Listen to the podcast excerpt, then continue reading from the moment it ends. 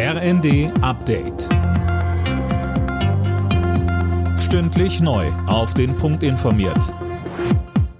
Ich bin Anna Löwer. Guten Morgen. Noch bis Freitagabend müssen Bahnkunden mit massiven Ausfällen im Regional- und Fernverkehr rechnen. Bis dahin läuft noch der Streik der Lokführergewerkschaft GDL. Der Bahnbeauftragte der Bundesregierung fordert schon jetzt GDL und Bahn auf, schnellstmöglich an den Verhandlungstisch zurückzukehren. GDL-Chef Weselski forderte dafür im ZDF jedoch zunächst ein neues Tarifangebot der Bahn. Ansonsten drohen weitere Streiks.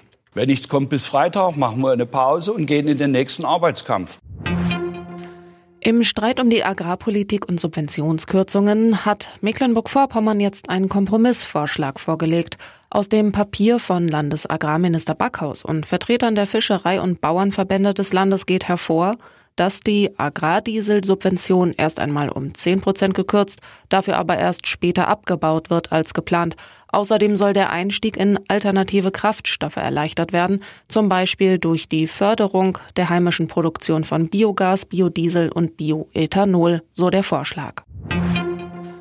Immer wieder greifen die Houthi-Rebellen im Roten Meer Handelsschiffe mit Raketen und Drohnen an. Der UN-Sicherheitsrat hat jetzt ein sofortiges Ende der Angriffe gefordert und eine entsprechende Resolution verabschiedet. Seit Beginn des Gaza-Krieges attackieren die vom Iran unterstützten Rebellen verstärkt Frachter im Roten Meer.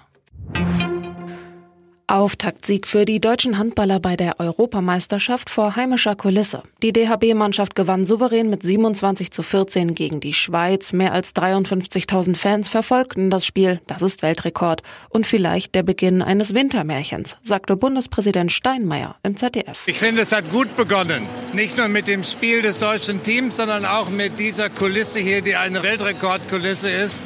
Und ich finde, das ist ein guter Beginn für dieses Turnier. Und äh, guter Rückhalt für die deutsche Mannschaft. Alle Nachrichten auf rnd.de